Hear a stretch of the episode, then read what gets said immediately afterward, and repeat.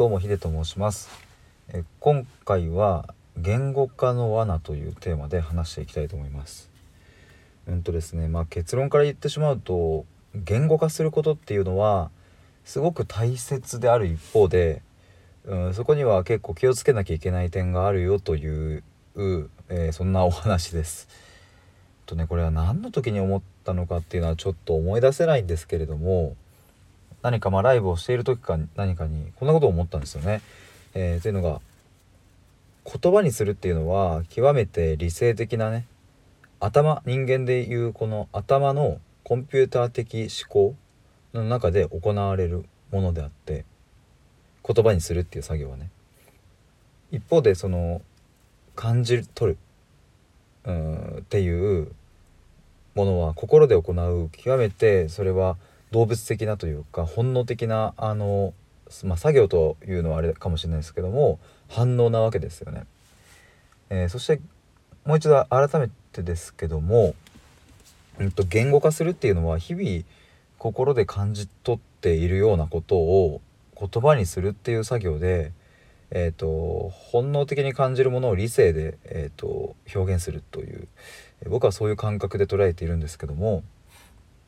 うん、まあ必ずしも全部これに当てはまるわけじゃないと思うんですが基本的にはそうだなというふうには思ってます。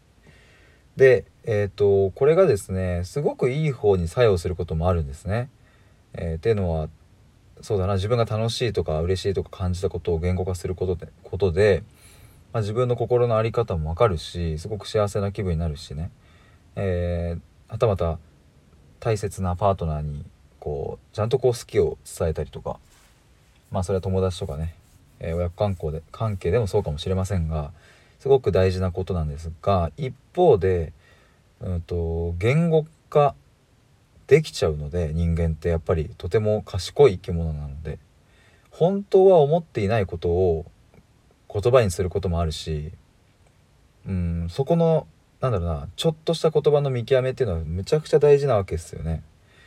例えばすごく身近な簡単な例を言えばえっとなんだか今日はうんとそうだな会社に行きたいのに体が動かないなとかあとはそうですね学校に行きたいはずなのになんだか今日は家を出たくないと。こういう時に人は会社に行きたいはずなのにとか学校に行きたいはずなのに、まあ、行けないというふうに言ったりするんですけれどもここですごく気をつけなきゃいけないのは行きたいとかやりたいっていうのはすごく能動的で前向きな言葉ですよね本来は。もちろんそのなんだろうな趣味とかだったらもう気づいたらやってるぐらいの感覚でね、まあ、映画を見るもそうだしランニングをするもそうだしなんかもうやりたいからやってるわけじゃないですか。ただこういう時そのその仕事に行きたいのに行けないなっていう時ってそこはすごく頭が巧妙にえーと、偽装しているいるっていう可能性は高いっていうことですね。ここが僕が思う言語化の罠というか。うんその行きたいのに行けないって言ってる本人は本当に会社に行きたいって自分は思ってるだろうと思い込んでるわけででもよくよくこう丁寧に丁寧にそこをあの解きほぐしていくと行きたいなんてさらさら思ってない。会社に行きたくないから体が動かない。っていうシンプルにそういうことなのになんか本当は行きたいんだけどなっていうまあつまりあれですよね。世間的な価値観で言えば会社に行って当然っていうことになるんでね、まあ、ごめんなさい。あくまでちょっと今回はこの例を引っ張っちゃいましたが要はその言葉の中身を見ていくと本来は思ってないことをうまく言語化しているっていうことがあるんですよね。そうすると周りもですね、えー、それを受け取るわけだし何よりその言葉を作っているのは自分でその言葉で思考しているのは自分なんですよね。そうすると、うん、偽装された言葉によって自分をどんどんどんどん追い込んでいくことにもなりかねないっていうここむちゃくちゃ大事だなっていうのに僕は最近気づきましてやっぱり言語化も大事ですけれども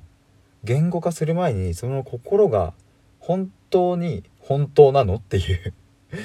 ところはですね是非とも疑ってみてみるといいかなというのが今回思うところです。えー、そんな感じで以上です。ありがとうございました。